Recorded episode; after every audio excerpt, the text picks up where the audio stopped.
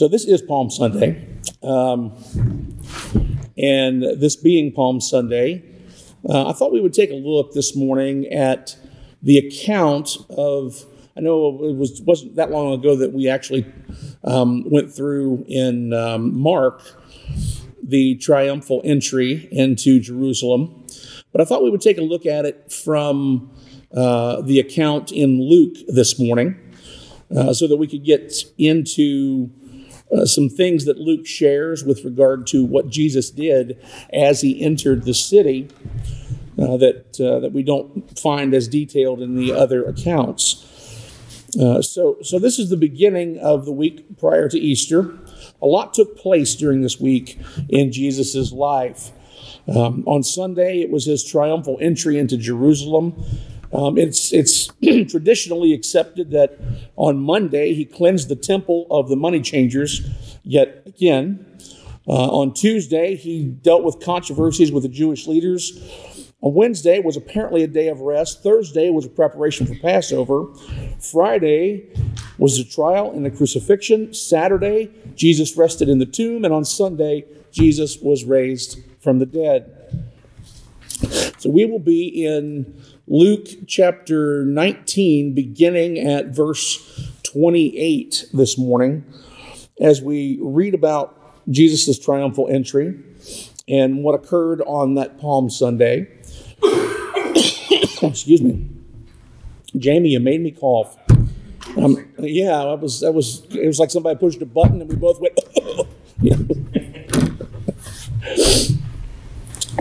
So this morning, let's uh, let's go ahead and, and, and, start to get into that. And as we read through it, we'll stop and discuss as we always do, and uh, just talk about what's taking place. So so let's let's let's frame this just a little bit and and remember that up until this point, for the most part, Jesus had downplayed his ministry. For the most part, he had done everything he could to not draw extra attention to what he was doing. I mean, crowds gathered, but he would typically take off. You know, he was he was not entering into cities with pomp and circumstance. He wasn't coming in in a way that that would uh, cause people to think that that that he that, that he was who he is. And uh, as such, this is the first time that we see him take that step. And so in verse 28, it says, and when, it, and when he had said these things, he went on ahead, going up to Jerusalem. When he drew near to Bethphage and Bethany at the mount that is called Olivet, he sent two of his disciples, saying, Go into the village in front of you, where on entering you will find a colt tied, on which no one has ever yet sat. Untie it and bring it here. If anyone asks you, Why are you untying it? you shall say, the Lord has need of it. Verse 32 So those who were sent went away and found it just as he had told them. And as they were untying the colt, its owners said to them, Why are you untying the colt? And they said, The Lord has need of it. And they brought it to Jesus, and throwing their cloaks on the colt, they sat Jesus on it. Verse 36 As he rode along, they spread their cloaks on the road. As he was drawing near, already on the way down the Mount of Olives, the whole multitude of his disciples began to rejoice and praise God with a loud voice for all the mighty works that they had seen, saying, Blessed is the King who comes in the name of the Lord, peace in heaven and glory in the highest. And some of the Pharisees in the crowd said to him, Teacher, rebuke your disciples. And he answered, I tell you, if these were silent, the very stones would cry out.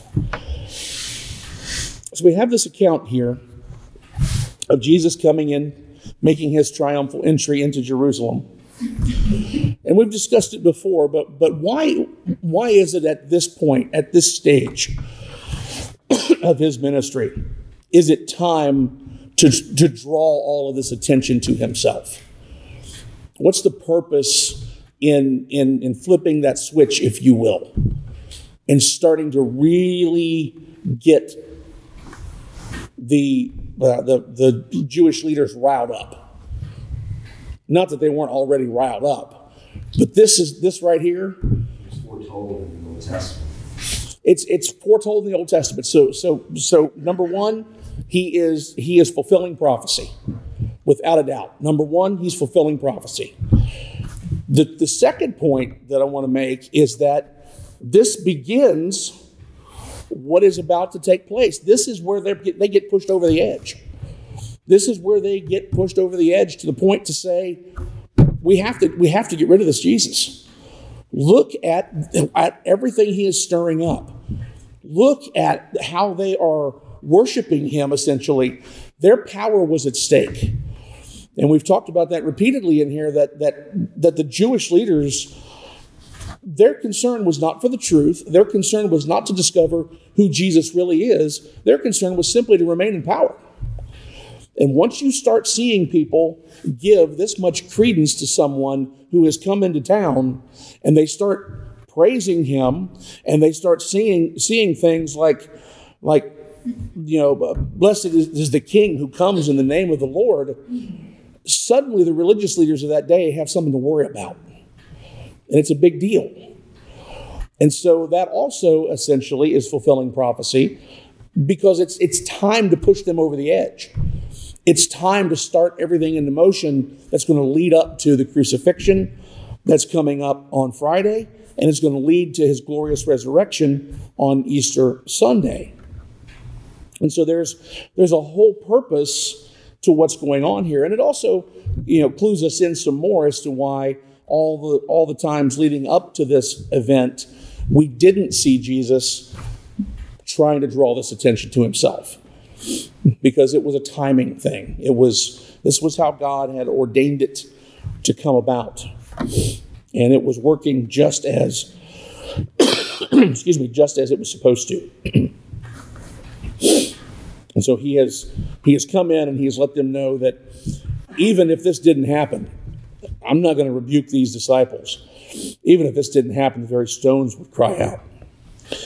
But next, verse 41 talks about something that we don't we don't see detailed in the other accounts of this day. Verse 40, 41, it, we find Jesus starting to weep over Jerusalem. It says, And when he drew near and saw the city, he wept over it, saying, Would that you, even you, had known on this day the things that make for peace, but now they are hidden from your eyes. For the days will come upon you when your enemies will set up a barricade around you and surround you and hem you in on every side and tear you down to the ground, you and your children within you. And they will not leave one stone upon another in you because you did not know the time of your visitation. What does that mean? What's he saying?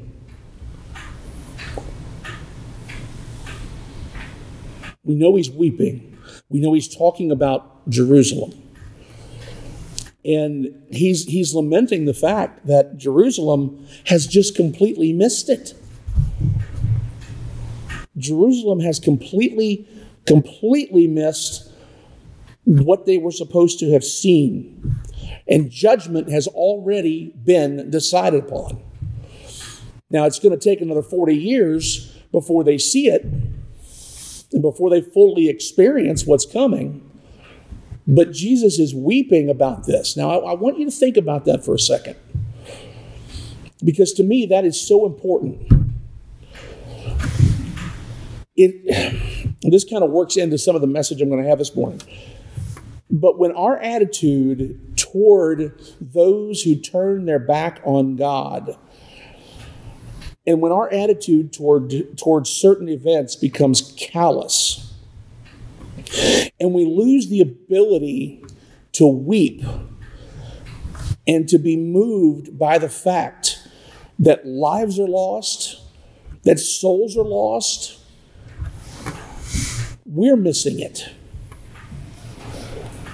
As Christians, I think it's easy for us to look at Jerusalem and say, you got what you're getting what you deserved.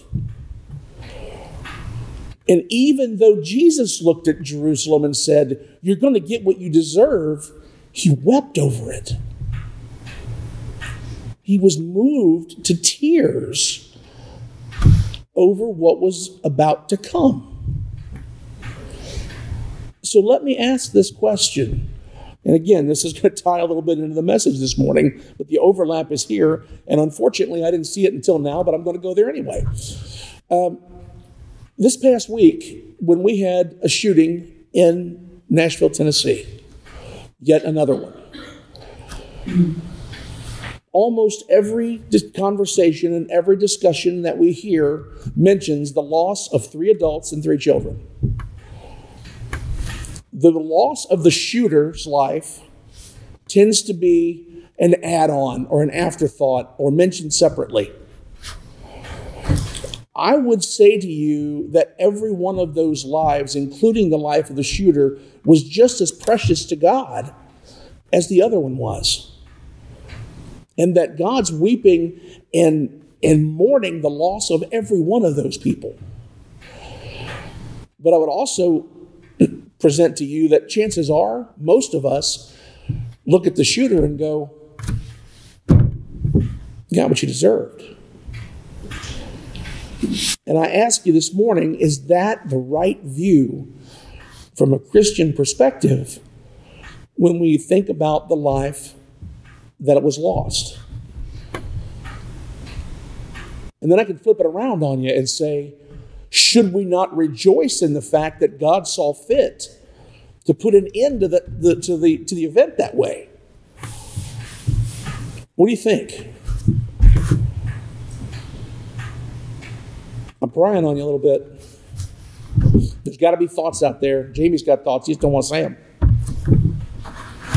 I need more caffeine for that. Yeah. you got a little more monster to drink? no, it's empty. but I think about Jesus weeping for Jerusalem, and he's talking about what's about to happen, and he's weeping for the judgment that's come upon them. I think that speaks volumes for how God looks at the punishment that that they're about to face, and I think it, I think it speaks volume to how uh, to how we should be approaching events like this that occur on Earth. And I was just looking for some for some feedback on it.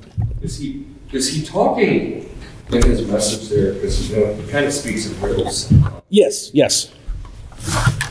I'm trying to see is he is he viewing it kind of like what, like you or I would view a movie where you know it's like, oh my God, they could reconnect with their family right now, but they're not. You know it's not going to happen. You know it's not going to happen. It's going to go down. You've seen the movie a hundred times, but you're still looking at it like, oh, if you only knew right now.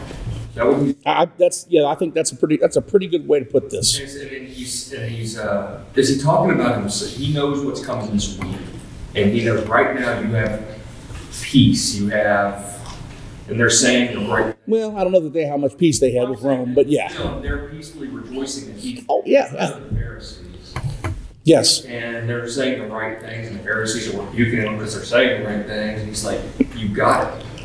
But but as a whole, as a whole, the nation is not going to do the right thing. They're just not. They're they're they're going to miss out completely on the fact that that God is is with them. They're not going to turn to Him. They're not going to worship Him. They're they're not going to do any of the things that it's essentially they're caught in that same cycle. Um, and, and and keep in mind something here, right? again, we've talked about this a bunch, but these are people, even the people who are currently worshiping him right now and saying, Blessed is he who comes, those people expect something completely different than what is about to come. They all have their minds made up, I'm, I'm sure most of them, if not all of them, have their minds made up that Jesus is going to establish this new kingdom right there in Jerusalem He's going to run the Romans out. It's going to be the end of their persecution, and life is just going to get better. You think some of them are also going to be saying free Barabbas? I think that's a very, very good possibility. Bring his death the, the very next Friday. Very next Friday. And there are excuse me, there are those who argue that the people who were, were saying Hosanna and the people who were screaming crucify him were probably not the same people. I don't know that we can make that make that assumption. I think that that's, it's a good possibility that a lot of them were the same people. Because what's the first thing that we see in, in all of these accounts that Jesus does after entering into Jerusalem triumphantly? He doesn't go to, the, to the Roman leaders. He doesn't go to try and overthrow Rome and get them. He goes to the temple. And he's about to pass judgment on the money changers in the temple and cleanse the temple yet again to make a point not to the Romans, but to the Jewish leaders. And, it, and, it's got to set people back because their expectations are not being met. They believe one thing, Jesus is starting to do another, and they got to be scratching their heads going, well, wait a minute. Aren't you supposed to, to, to get rid of the Romans and, and make our lives easy? Don't, aren't you? So instead, he goes into the, into the temple and, and, he, and he approaches the money changers who are taking advantage of all the folks who have traveled there for the Passover. And they're you know they're they're ripping them off when it comes to, to, to exchanging their money. They are overcharging them when it comes to purchasing uh, animals for sacrifice, and they're there to provide a service, a, a legitimate service, which could have been handled in a way that was not sinful, but they're taking advantage of people. And when you take advantage of people, you're thieves. And so it's, it's one thing to be there and provide a service and to do well by others. It's another thing to do it the way they were doing it. And it's funny they didn't learn their lesson the first time. And so Jesus is back again now, not at the beginning of his ministry, but at the end of his ministry, to kind of put a cap on things again and say, All right, I'm throwing you out of here. And you're going to understand that my house shall be a house of prayer but you have made it a den of robbers. Yes, Mary. Do you remember when we studied Nehemiah? I think it's in Nehemiah, and they have they just rebuilt the temple, and you have the older generation and then you have the seen the old temple, and they are like full of joy and optimism. Like I see that kind of going on here, where you have the people full of joy and optimism of what Jesus might do, which he's not going to do, over for the Romans, and you have Jesus weeping because he knows that they don't get it. Yeah. Yep. He can he sees it all and he knows what's about to happen. And he knows what's going to come in, in the form of judgment because of their decisions. Yeah. What a contrast, huh? That is interesting, isn't that? And, and I, I, love the way you frame that, that, that while all of these people are rejoicing, Jesus is weeping. Yeah, and Jesus is weeping. So it, excuse me. Of course, in this, this, account, we don't we don't see um, the uh, the description of what takes place with the fig tree, but he goes on in the, uh, the other accounts that we've studied to approach the fig tree that has leaves but no fruit, and to cause the fig tree to wither. And, and we look at that and say, well, this is another example of Israel. You, you look one way, but you're really another. I love how the scriptures tell us that he was hungry, so he approaches the fig tree, has leaves on it. If you see leaves, that should be an indicator on a fig tree that there's going to be fruit there. And when you arrive and you find no fruit, you say, Well, you deceptive little plant. And so Jesus uses as a teaching moment for his disciples to say, You got to bear fruit, folks. If you look one way and you're not bearing fruit, you're deceptive. And that's not how it works beginning of the first week of Passover. They were gathering. Instead of them thinking about the people, they were thinking about how much money they could bring in. And he causes the priests to look in their mirror and see what they were really like. And as, as they looked, I'm sure they weren't pleased, but they knew from the Old Testament what they were supposed to do. They shouldn't be trying to line their pocket. No. That was the early, almost the, No, and the high priest was behind all of it. Yeah. the prosperity preachers. Yeah. They were Yeah. Come back to the- You are correct. Yeah, they're the, they're the prosperity preachers of the day. Um, there's, you know, it's it, it's things. ev- Everything old is new again. Even the things that we wish would go away. You know, they keep they keep coming back.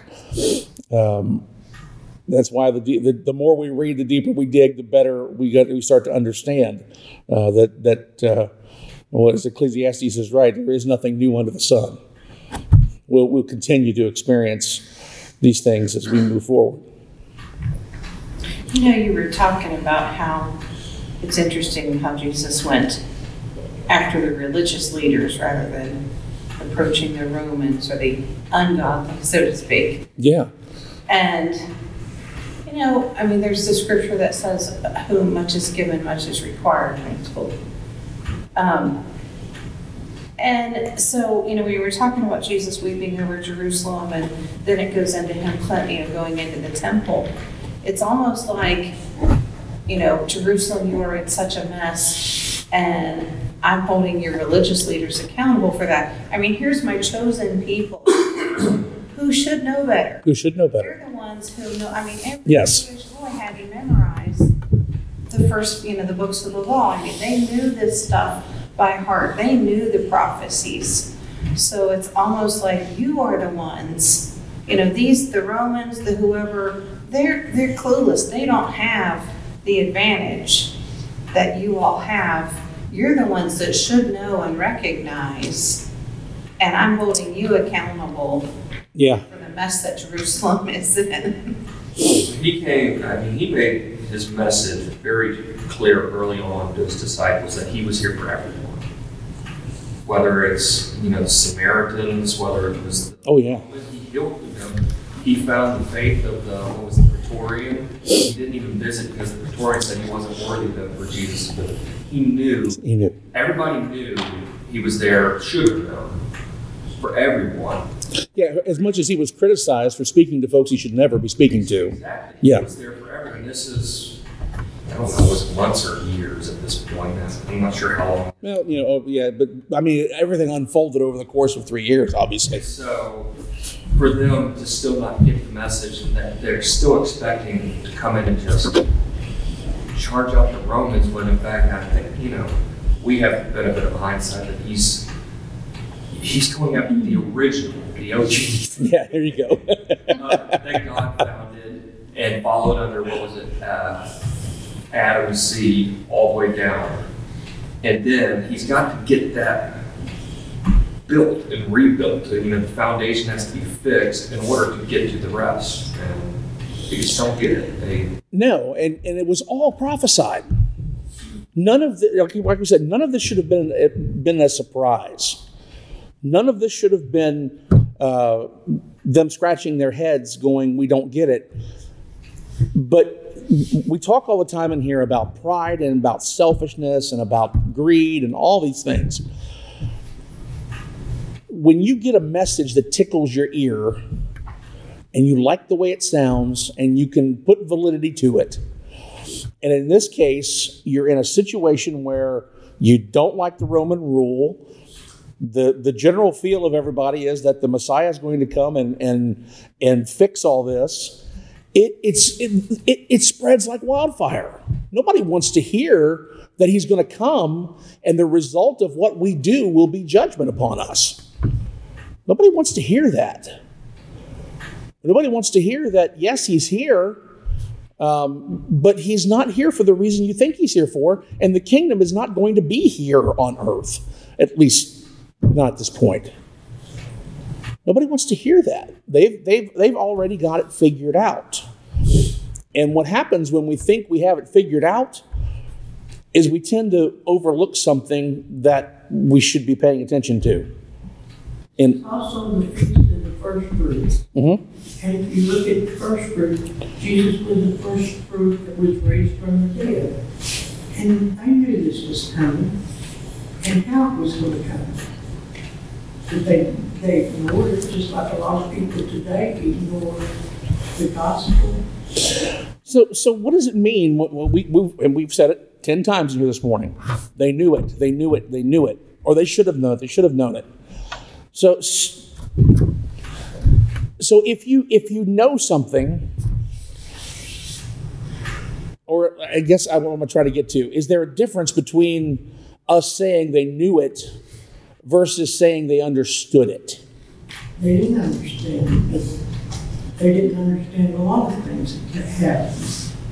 And you look at the priests, and they're supposed to be trained in this, especially the Passover piece.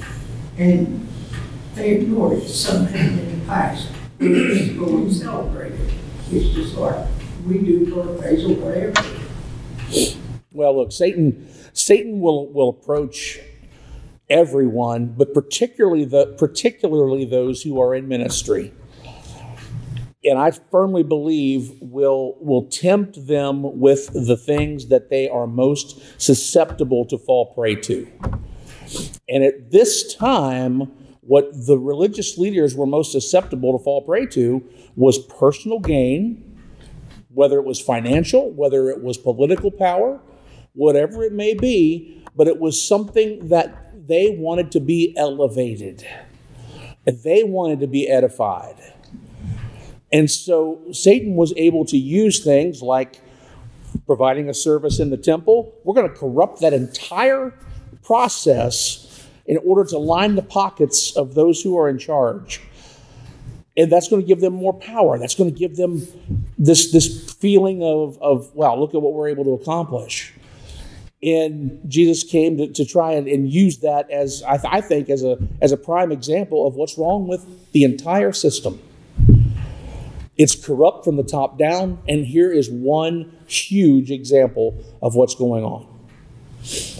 Because we find that in all of the accounts of what takes place on this day, that Jesus cleanses the temple.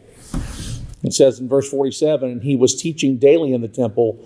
The chief priests and the scribes and the principal men of the people were seeking to destroy him but they did not find anything they could do, for all the people were hanging on his words. So he continued on as he taught in the temple after he cleansed it to get more and more and more people stirred up. And that just made them want to destroy him even greater.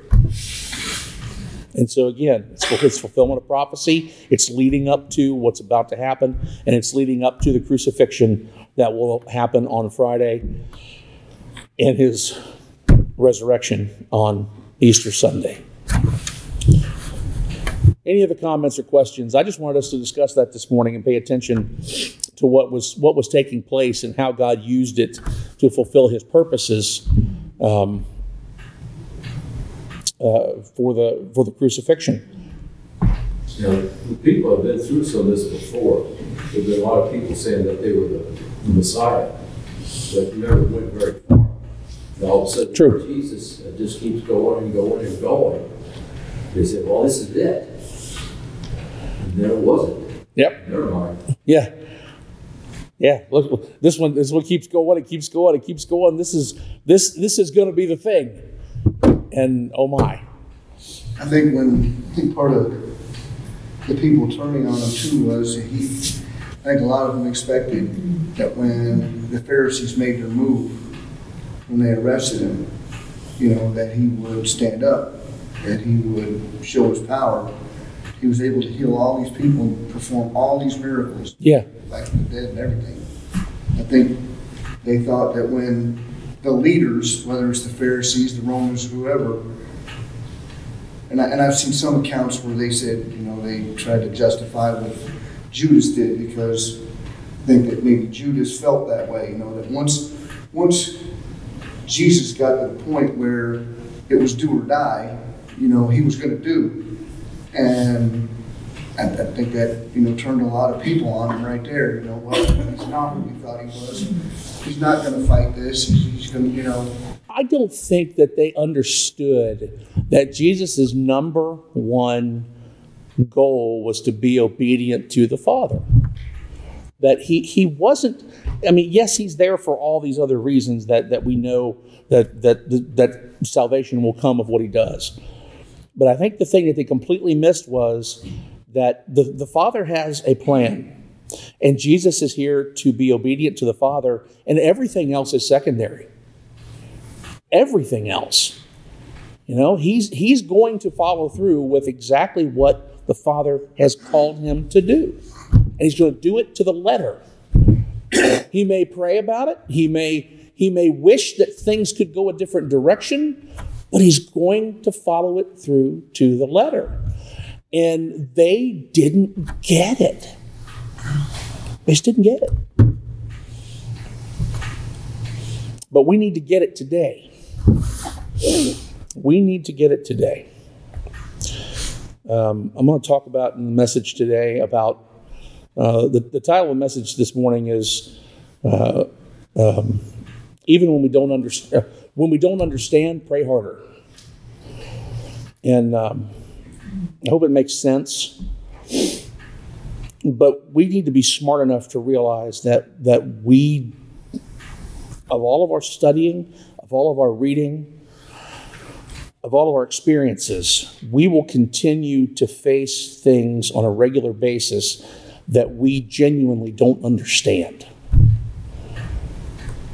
And that's our key. That's our that's our our uh, sign if you will to hit our knees and pray harder you know if, if these folks were were less concerned about their personal gain less concerned about their their their personal situation focused more on what the scriptures taught them and prayed harder and prayed more I, I don't know. Could the outcome have been different it's arguably argue i guess it's arguable to say that it, it would not have been because god had a plan but yet god knew this these things were going to happen and used them to accomplish his plan.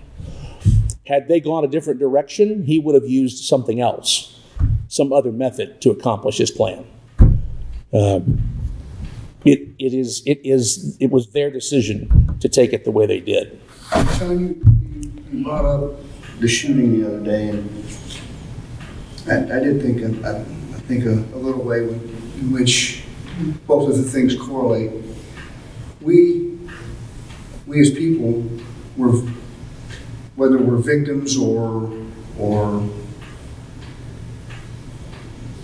we put forth what is our experiences and, and influences that we've had in our life. And a lot of these people, you know, their experiences and the people that that taught them when they were young, taught them that the Romans were to be hated, that the Messiah was going to come, and he was going to free them from all of this. They believed this, and that was part of their culture. And you know, you talked about the shooter, and I, I got to say, you know, military for 23 years, you know, protect people, and gotta say, I come down pretty hard on the side of, you know, you, you do that sort of thing, you kind of get what you deserve, especially with children. But they convince that person that whether they convinced or allowed the person themselves to convince themselves that they were something they were not. And Satan was in the middle of that too. right in the middle of it And that not only was that person convinced they were something they were not, they were convinced, I believe, I've not read the manifesto, I've heard it's out there right i now, haven't either but I believe they were convinced that these were people who hated that person enough that they tried to keep them from being what they felt, you know, that girl felt that she was a male. yeah. Yeah. And these were people to be hated because of that. So, Yeah, no, I, I, I, I, I agree with that, and I, and I, and I, and, and I feel the same way. That, that look at what you did. You got what you deserved.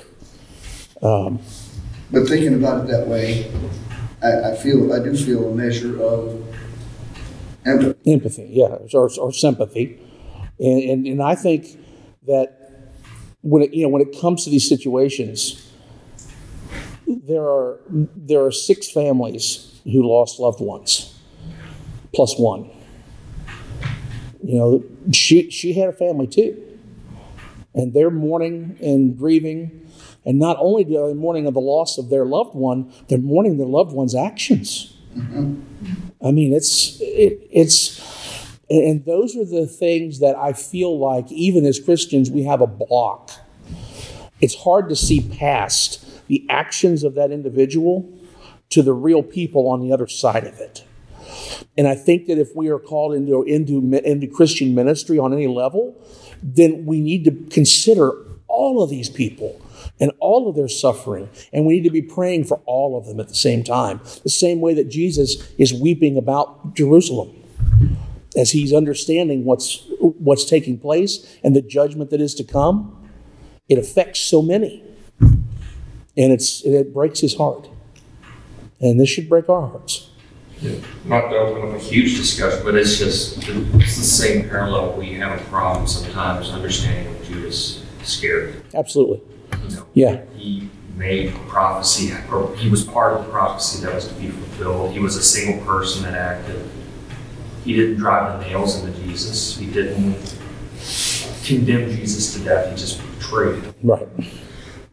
You know, whether some say he was the epitome of evil. But it's just, we have a hard time grappling with the thought. It's hard to reconcile all that. It is. It is hard to reconcile all that. But it is a uh, it, it is a discussion that we could. You're right. We could open up a big one. Yeah, we could open up a big one. Well, I'm going to wrap things up here at this point. I thank you for the discussion this morning. I thank you all for being here, and um, uh, I'm going to take a few minutes here before the service starts to look over a few things and try to be ready to to, to do what we need to do moving forward here. So uh, um, let's go ahead and close this morning, if you don't mind. Heavenly Father, thank you again, Lord, for all that you've done for us. Lord, just thank you for continuing to be with us, guide us, and um, Lord, we, we, we feel your presence. Uh, Father, we pray for all of those who have been affected by the tragedy that occurred in Nashville this past week. And uh, Lord, we know there are many people in this world who are currently hurting, who are, are seeking attention, who are who are seeking answers to things that that are affecting them in ways that perhaps none of us sitting here this morning can understand. Lord, this morning we want to pray for all those folks. We want to pray for what they're going through. We want to pray for the confusion that they feel that you may be their answer to unravel the mysteries, unravel the things that, that, that send them in a turmoil. Put their minds at ease, show them the truth, put people in front of them who can share your word with them, who can disciple them, who can be the shining light that they need to understand that Jesus truly loves them and that Christians are not their enemy, that we truly love them as well. Lord, be with all those who are um, just dealing with the loss of loved ones through this time, comfort and guide them, and help all of us as Christians to be there to minister to them in a way that you've called us to be. Lord, I pray this morning as we depart from this room and enter into the sanctuary that, as always, we ask, Lord, you'll take away the distra- distractions of the previous week. Help us to uh, not think about our work week that is to come, but fo- let us focus on your word. Let us draw nearer and dearer to you through the process of hearing the message and music and the message this morning that's delivered. It's in Jesus' name we pray. Amen.